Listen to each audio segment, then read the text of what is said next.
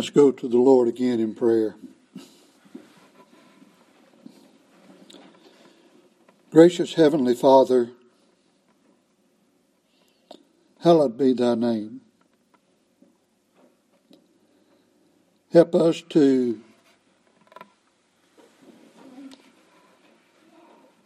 have a greater understanding of thy majesty, the beauty of your holiness, and the redemptive work of the Lord Jesus Christ. We know these things in our head, and at various times you visit us in a special way and allow our cups to overflow. And we think we would like to live in such a state, but very likely that would not be practical either. We do not know what it shall be like when we will be with you in glory, but I'm quite certain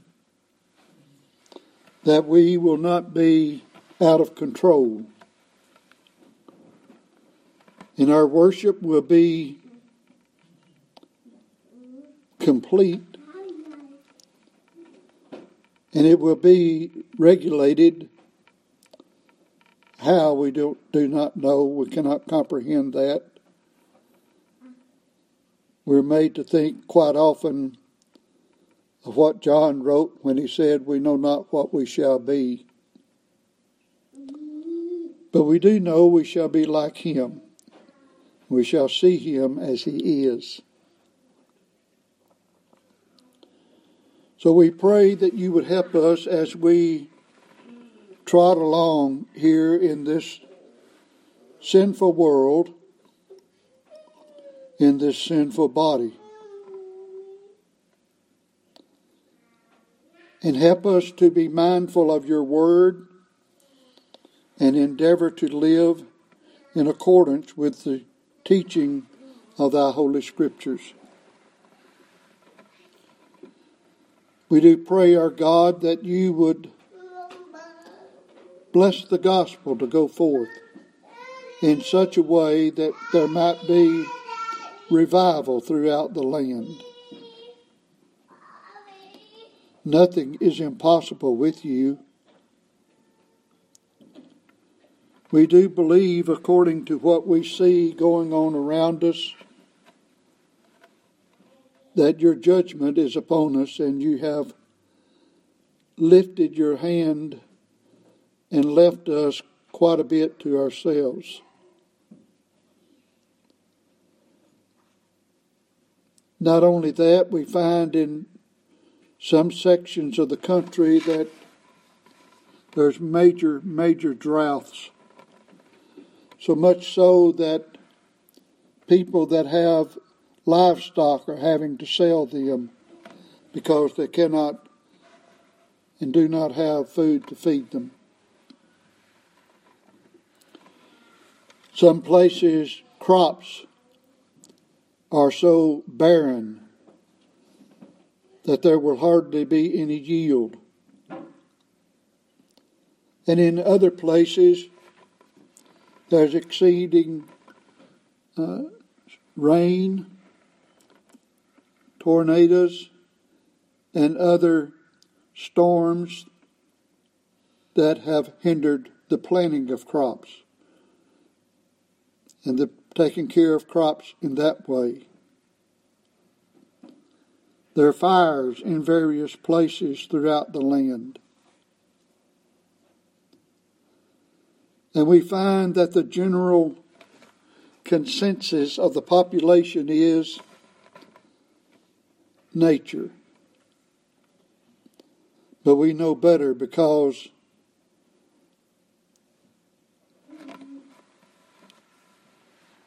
You have your way in the whirlwind.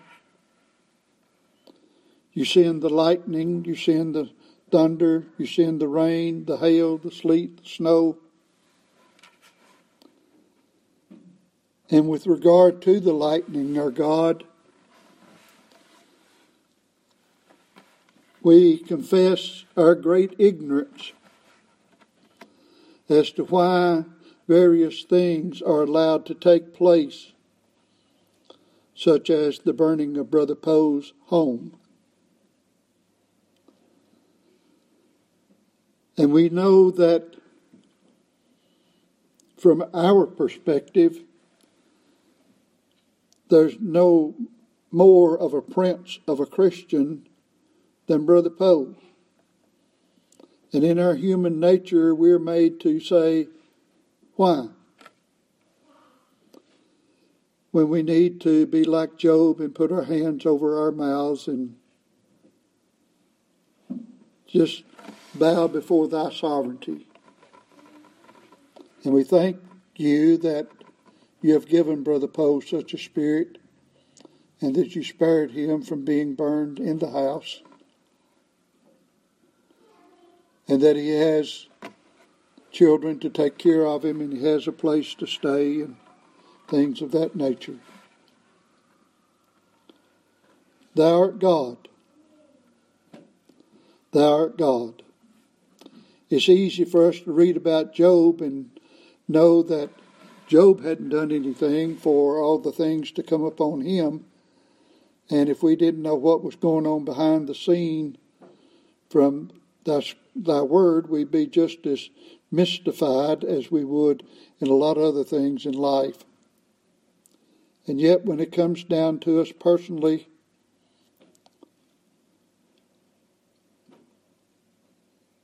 we're made to wonder.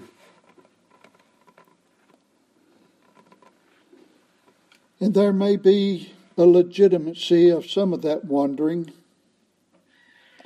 but help us not to wander with sin. Help us to be mindful to humble ourselves before you.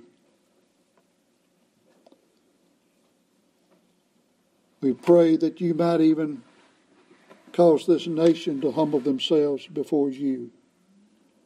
Or should I say, humble ourselves before you. Now help us as we endeavor to study your word. Speak to our hearts according as you see fit. We pray in Jesus' name. Amen. We come now to the sixth chapter of the book of Galatians. And it seems on the surface of this that Paul is simply tying up some loose ends in this chapter and giving some various but obvious needful instructions in the living of our lives here upon this earth.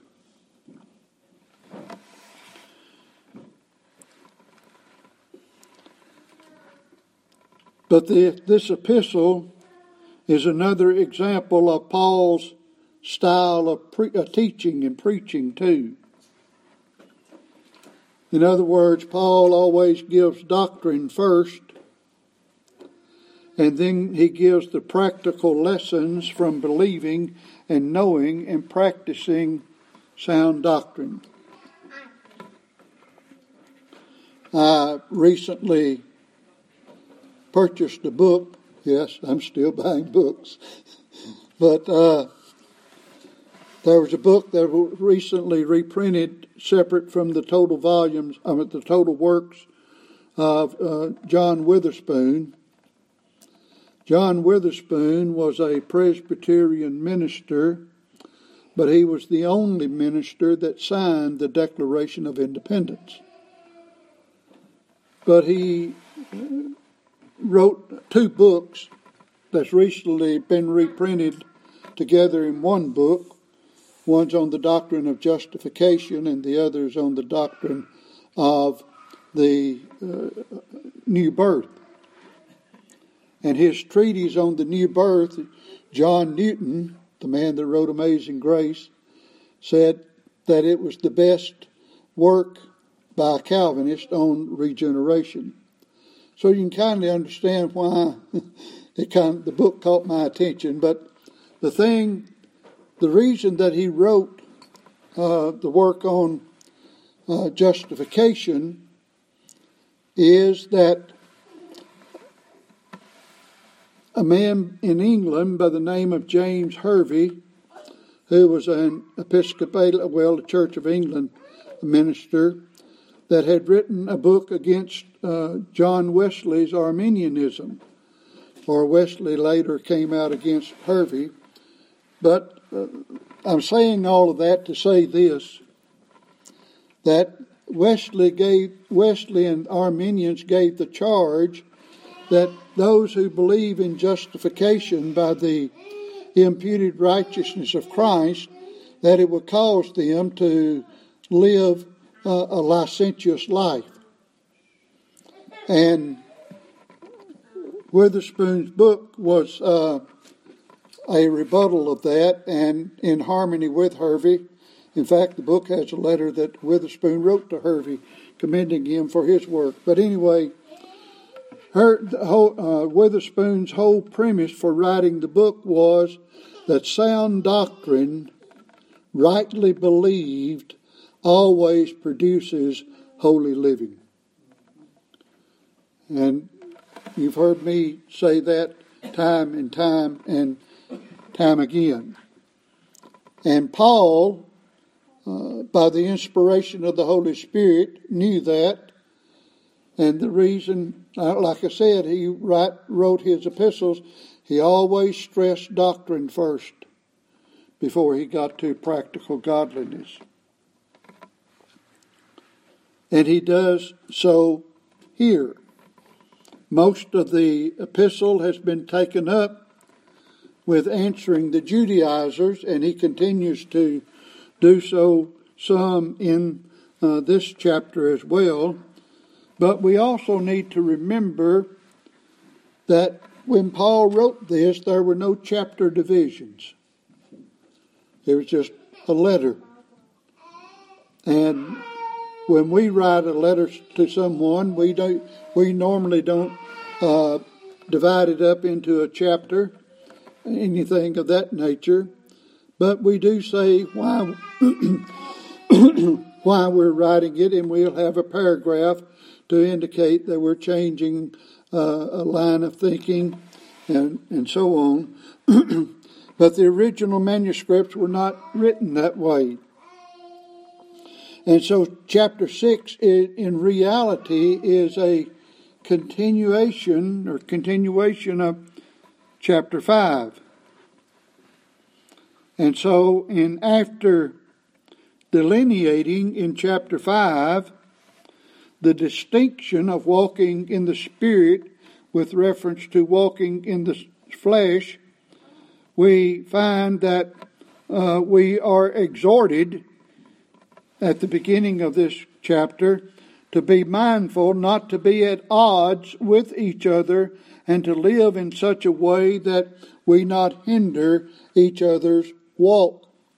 In fact, the last verse of chapter 5, you can see how it flows into the subject matter of chapter 6.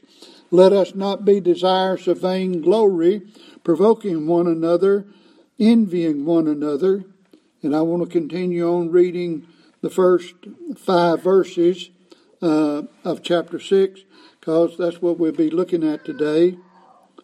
Brethren, if any man be overtaken in the fault, ye which are spiritual, restore such a one in the spirit of meekness, considering thyself, lest thou also be tempted. Bear ye one another's burdens, and so fulfill the law of Christ. For if any man think himself to be something when he is nothing, he deceiveth himself. But let every man prove his own work, and then shall he have rejoicing in himself alone and not in another. For every man shall bear his own burden.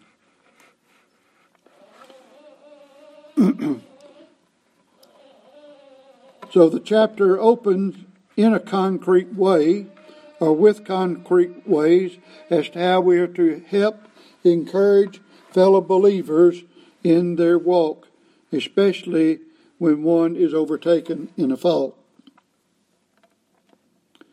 I've broken the chapter down into kindly eight different sections. like I said, we're looking at verses 1 through 5 today, which has to do with restoration and exhortation for a holy walk. Verses 6 through 8 will have to do with ministerial giving. 9 and 10, continuance in service. Paul gives his salutation in, in verse 11, but then he shows the purpose of the Judaizers in 12 and 13, Paul's glory in 14 and 15, then his blessing in verse 16, and his closing remarks in verses 17 and 18. But as we said, what we're looking at today is the restoration and exhortation for a holy walk. For a holy walk. Now, again, I want to emphasize what I have before. Notice how he starts this chapter brethren.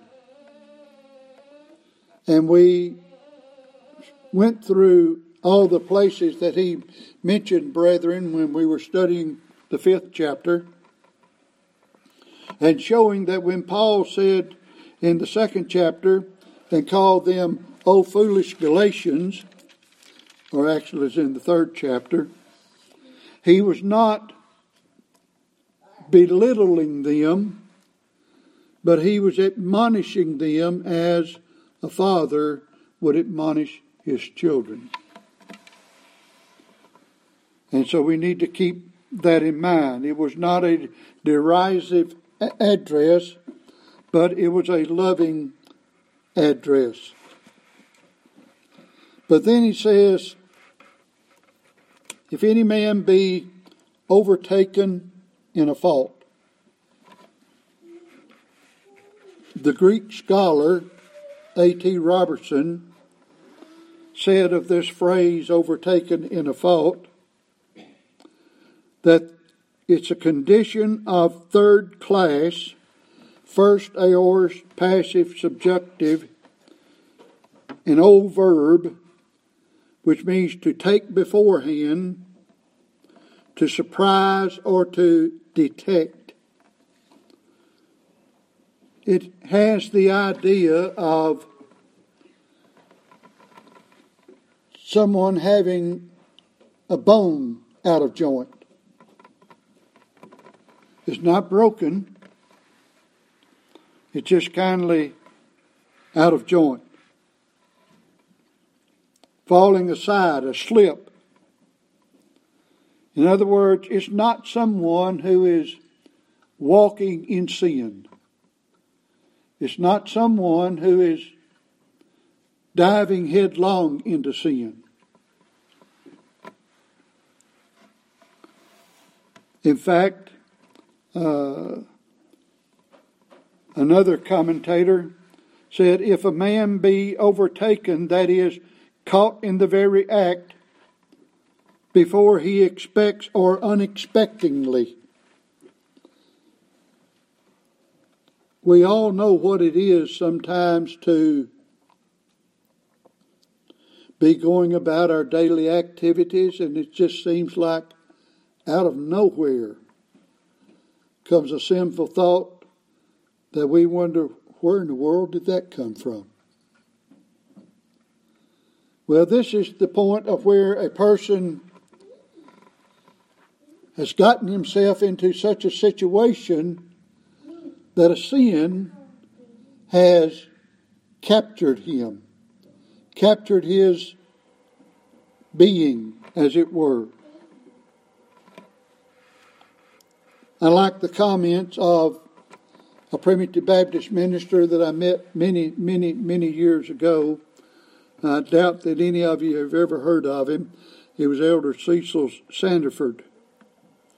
But he wrote uh, a commentary on the New Testament. I know I don't think I don't remember whether he wrote on the whole Bible or not, but but of this he said, and I thought it was good.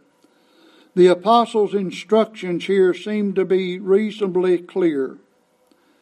His first admonition is that if or when a person is overtaken, literally detected in a fault, or better reading might be, when one is known to be in error, then let those who are walking in the Spirit turn the erring one back in, unto the way of truth.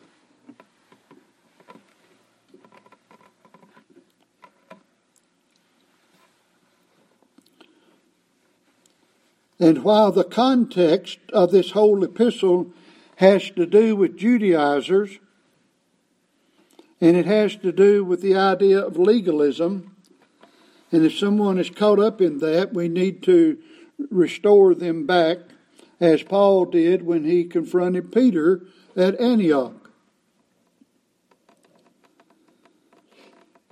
But it can also be applied when a brother is overtaken in any fault or any sin. I remind you again of, of the last verse in verse uh, chapter 5 where he says, Let us not be desirous of vain glory, provoking one another, envying one another. If a man's overtaken into fault, ye which are spiritual, that is, ye which are walking in the Spirit, the idea of someone being spiritual here is not some super Christian. It is applicable to every child of grace. Look at Romans chapter 15.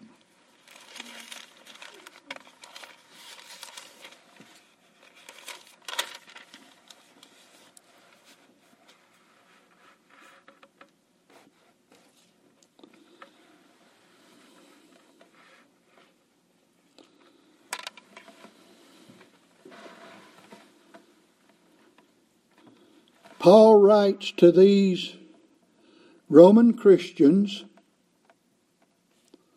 who were just typical, everyday Christians.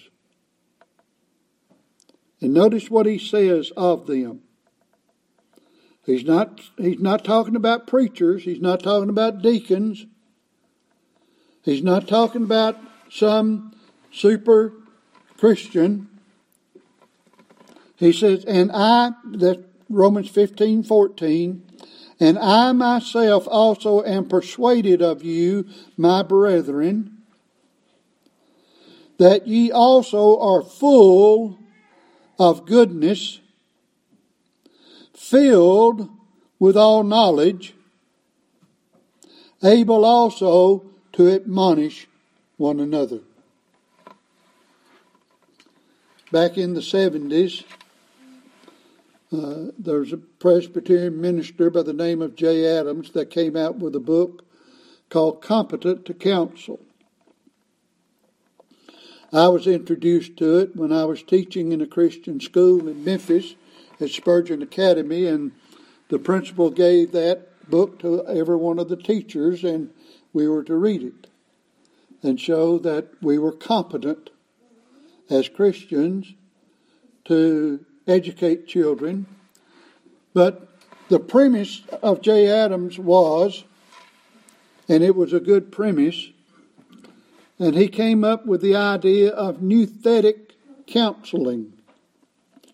And the nouthetic comes from this word admonish, which is nutheo. I think I didn't take the time to look it up, but uh, but anyway, it meant. And Adams said that the problem with the Christian world is they've gone to Freudian, uh, Rogerian, uh, Skinnerism psychology instead of to the Scriptures. And that any child of grace that knows the Scriptures is able to give good counsel to any other Christian. And if an individual did not listen to the counsel of the Word of God, then that was indicative that individual was not even Christian. Because what is a Christian? He's a believer. And if it's a believer of God, he's going to believe God's Word. The problem with the nouthetic counselors is they went beyond their original premise and set up their own counseling uh, seminars and trying to get people to go to them to learn how to counsel and this, that, and the other. But the point that I'm trying to make is this is the same thing that Paul is saying, Brethren, ye which are spiritual, that you who are Christians, if a brother's overtaken in a fault, restore him. Do what you can to bring him back. Notice we're here in Romans 15. Look at the first verse, for example. We then that are strong ought to bear the infirmities of the weak and not to please ourselves. Too often, a person that's a, strong Christian, or at least thinks they're strong, whether they are or not, they try to force the weaker to be what they are instead of trying to bear their burdens and to bring them along. By the way, this idea of a person overtaken in a fault uh, y'all have heard me mention from time to time an uh, uh, elder Wiley Flanagan who, in, in his uh, genteel way, when I first began preaching, showed me my ignorance and showed me how to study and the value of good books and how to recognize good books. But uh, I remember him talking about this verse in uh, Galatians chapter 1, and he gave an illustration of himself that when he was younger, sometimes he would play football, and when he was playing football, one time his knee got thrown out of joint. And he said, it really, really, really hurt to put it back in place. And as time went on, it was easier for the knee to get out of joint. But as time went on, it got to the point that he might be running down the field and his knee get out of joint and he'd fall down and he could just take his hand and push it back without any problem. That he gotten so used to it. Giving the idea sometimes a man is overtaken in a fault, and if he's not restored, he kind of gets comfortable in it. And we have to be mindful of that. Notice what James says in his epistle along this line in James chapter 5. James chapter 5. The last two verses, 19 and 20. Brethren, if any of you do err from the truth, and one convert him, let him know that he which converteth the sinner from the error of his way shall save a soul from death and hide a multitude of sins. And then in Jude, verse 21.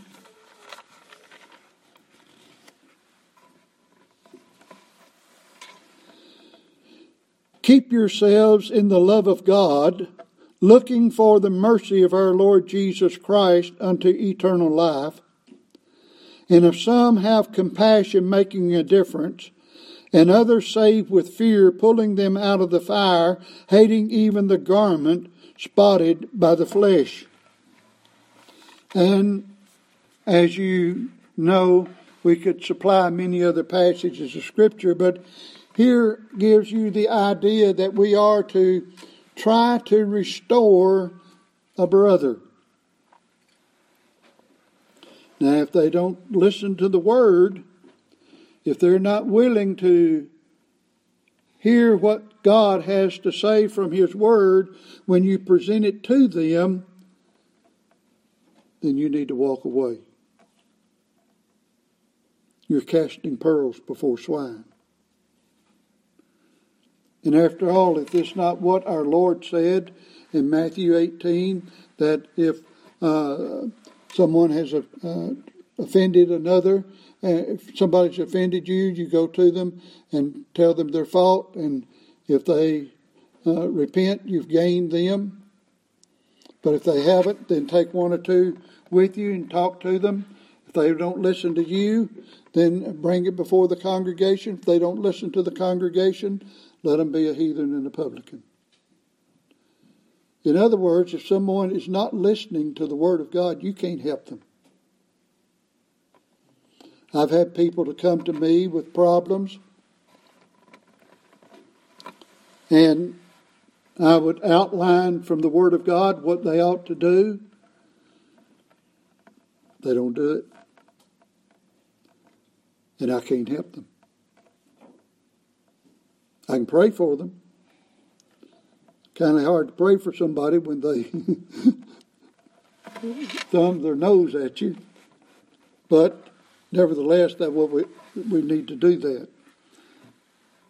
But here, and notice, Paul is talking about brethren. Brethren. Ye which are spiritual. In other words, those who are walking in the Spirit. And you should remember from a couple of weeks ago when we talked about walking in the Spirit, what is it? It's simply someone who is living according to the Word of God, whether they feel like it or not. Whether they feel like it or not. I kind of got ahead of myself uh, talking about this dislocated limb I want to read what John Gill said. He said, The allusion is to the setting of bones that are broken or out of joint, which is done with great care and tenderness. And, beloved, sometimes it takes a lot of hard work to restore, brother.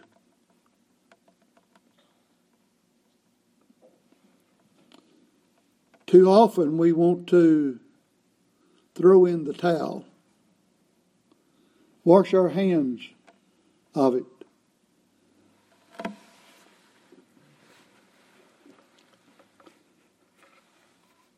But it has to be done with great care and tenderness without compromise. Both needs to be equally balanced. And I do not know that I am capable of telling you how to do that. And the reason is because each case is different. You may handle one situation one way and another situation in a different way.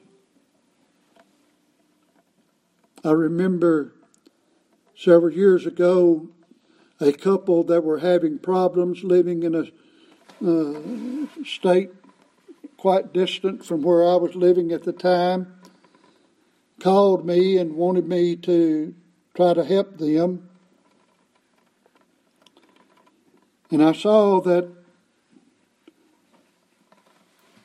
I was getting nowhere fast. And so I turned the tables and attacked the husband and the wife.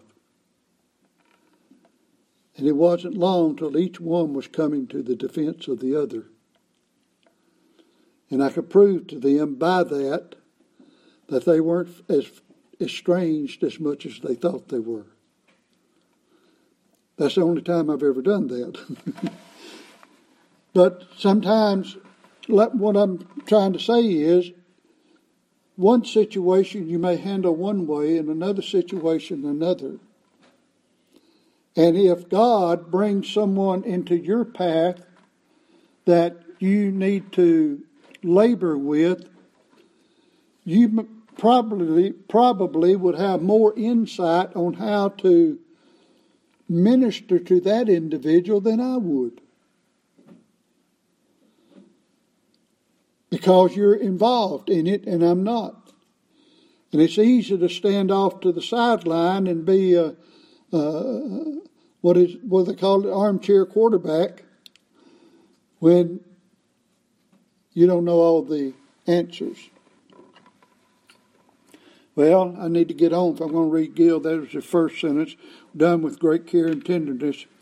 Professors fall into sin are like broken and dislocated bones. They are out of their place and lose both their comfort and usefulness and are to be restored by greatly telling them of their faults and mildly reproving them for them, and when sensible of them and troubled for them, by speaking comfortably to them, and by bringing them again and resetting them in their former place in the congregation, and restoring them to their former usefulness and good conduct, and which is to be done. So, this is the idea. If a brother is overtaken in a fault, and that fault could be uh, anything, it could be anything.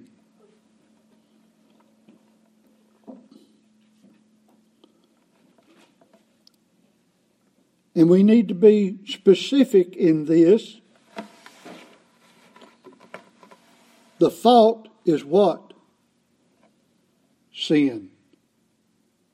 Sin. Somebody won't say, well, you know, it's just kind of a fault, it's a minor thing. No, it's sin. We need to keep that in mind. It's not if they like to wear a green dress and you don't like green, they haven't been overtaken in the fault. See, we need to know the difference. I saw some ladies with green on today, so that directed my attention. But anyway, you see what we're talking about. It's a sin that we're to be concerned with, not just some pet peeve. Because we all have to look over one another for good and be charitable one to the other.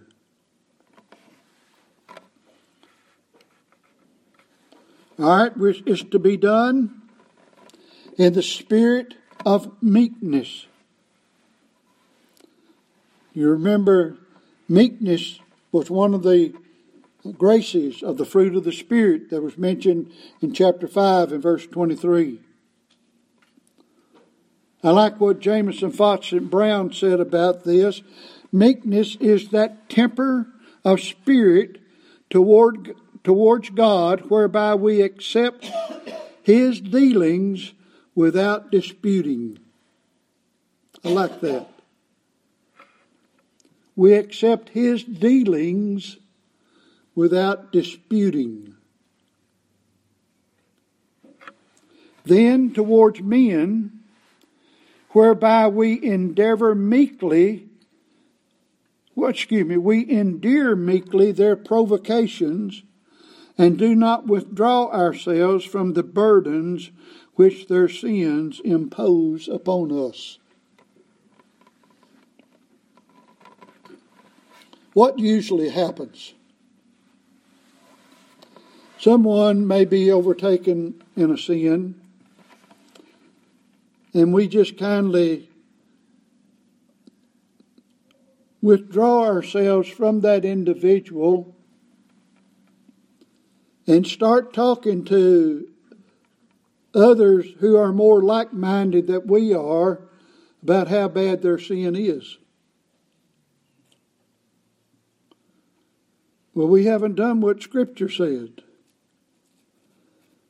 We haven't gone to the brother. We haven't tried to restore the brother. Instead, we've kind of washed our hands and talked about the brother. And let us be honest, we're too prone to do the latter. You know why? It's easier. It's easier.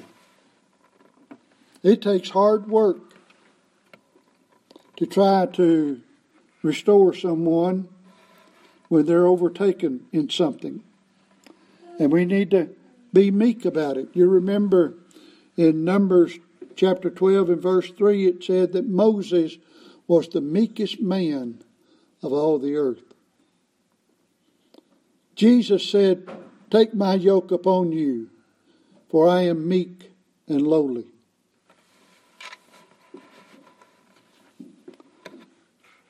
Y'all heard, heard me speak of Elder Talley, Charles Talley. I don't think uh, none of you ever knew him.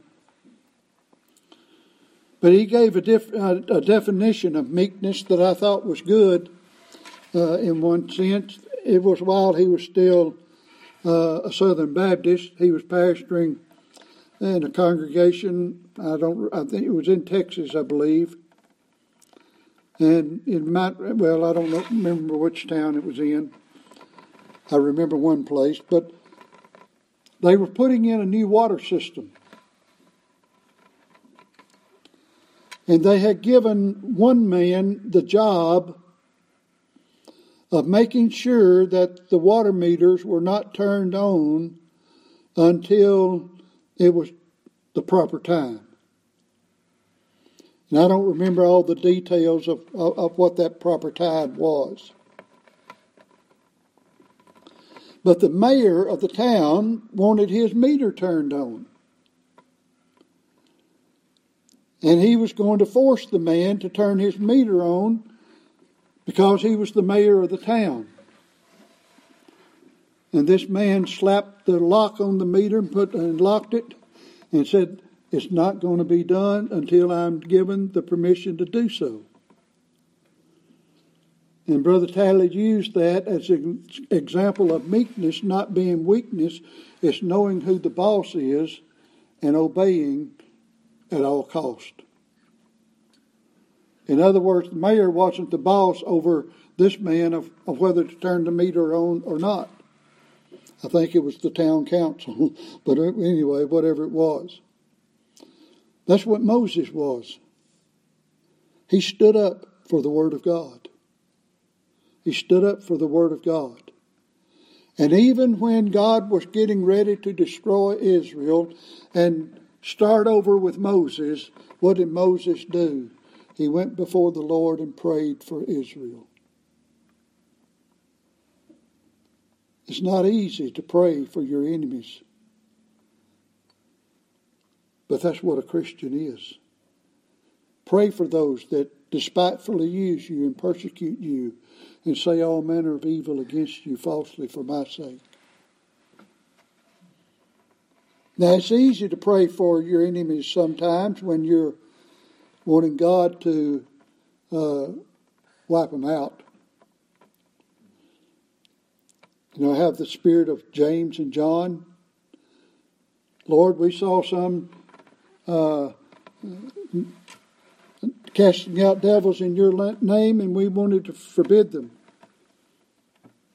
Oh no, it was they went to a town and they didn't want to receive them.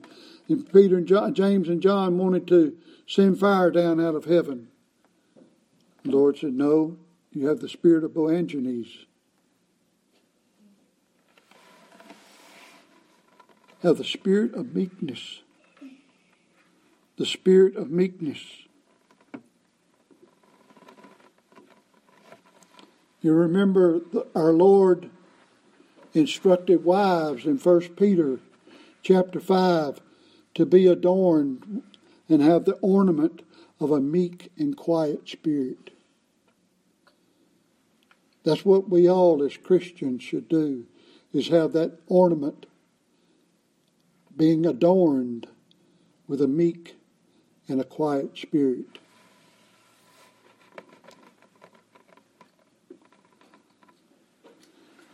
And what did God say about a meek and a quiet spirit?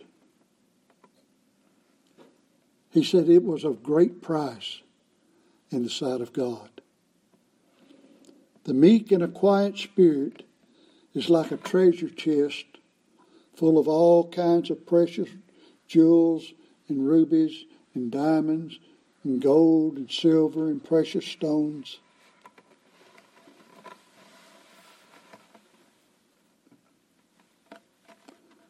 Yes, it takes quite a bit.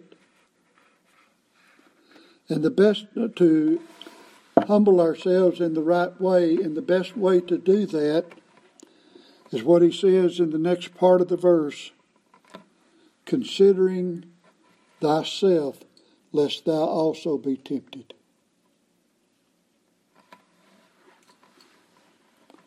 Sometimes you hear people say, Well, I'll never do that. Well, you may have a uh, an aversion to a particular sin and think you'll never do that, but I can assure you, if God leaves you to yourself, you'll do anything.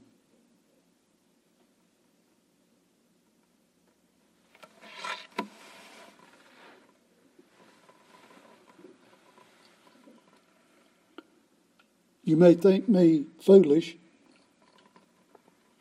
More than 50 years ago, uh, I was kindly in a difficult situation and kindly wanted the Lord to leave me alone. But I don't know whether the Lord sent it or my own uh, body stirred it up or what, but I saw enough in a dream one night that I said, I'll never ask the Lord to leave me alone again.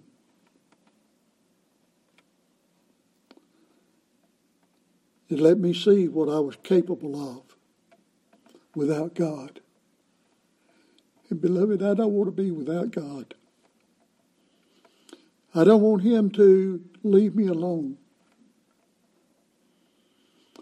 We need to consider ourselves when we are trying to restore one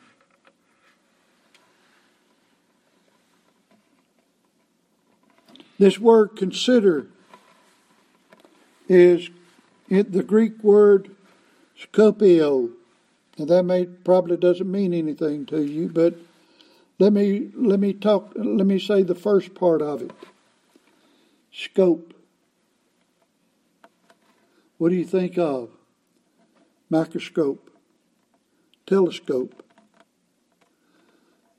This, our word scope comes from this Greek word consider yourself. We need to consider just really who we are and what we are as we endeavor to try to recover one that is overtaken in a fault. Now, again, I want to emphasize that is one that was overtaken. It's not one that jumped into it. Though it might, there may be occasions when one has jumped into it, this, this would apply.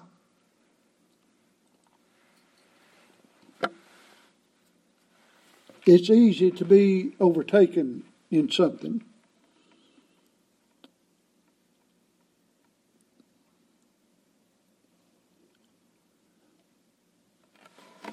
An individual, well, let me let me confess. uh, and I don't I don't say that in in a I say it shamefully, but anyway, I confess. When before the Lord converted me, I'd rather go to the racetrack on the Lord's day than go to the house of God. And after the Lord converted me, I still wanted to go to the racetrack many times.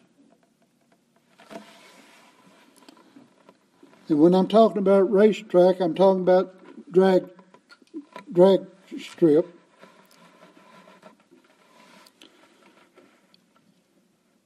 That was kind of the passion of the group that I ran with in my teenage years. But I, it would it wouldn't take much for me to get on YouTube and start looking at some drag races. In fact, a few weeks ago, I stumbled across some and watched a few there for a while. Then I realized that I need to get out of this. I enjoyed it too much. I enjoyed seeing it, enjoyed uh, watching it, enjoyed the competition.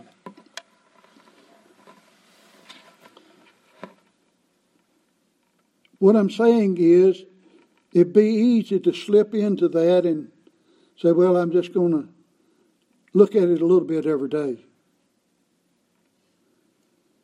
Then the next thing you know, you're spending most of the day looking at it. You need to con- we need to consider ourselves lest we be overtaken in a fault. I'm thankful for the electronic media. We're able to send our sermons out throughout the world. But the electronic media can be a danger and it has to be used with care. And the problem, the greatest problem with electronic media, with many church members and preachers, is pornography. You'd be surprised at preachers that get caught up in such ungodly sins. Overtaken in a fault. One sin leads to the other. But we need to consider ourselves and take heed to ourselves as we endeavor to try to restore such a one in the spirit of meekness. Well, I've got a lengthy quote I want to read by John Gill on this, but uh, we'll come back and start up there this afternoon.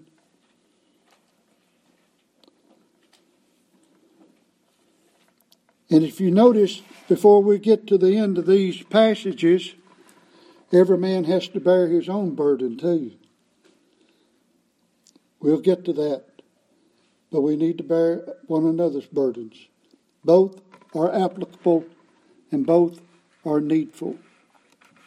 Let us pray.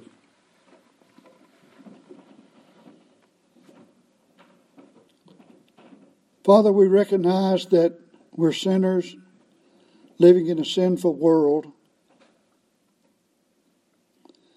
And it's easy to get caught up in various things.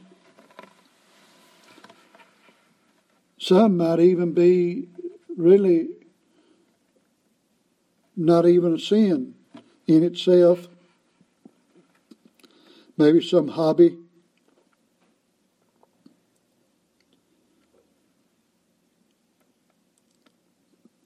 Help us to not be overcome and help us to be able to strengthen a brother that may be overtaken in a fault.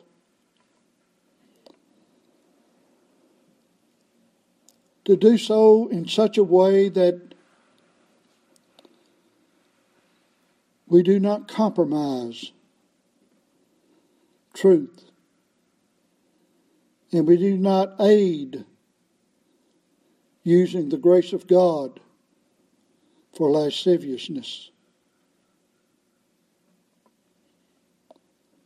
We confess our great ignorance in knowing sometimes just exactly what to do and how to do.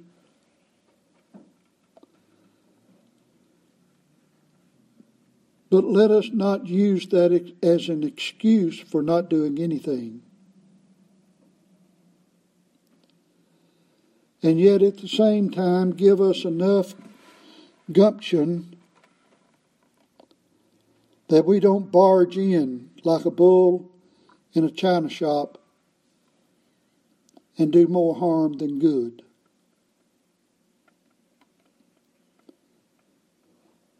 We ask this in Jesus' name. Amen.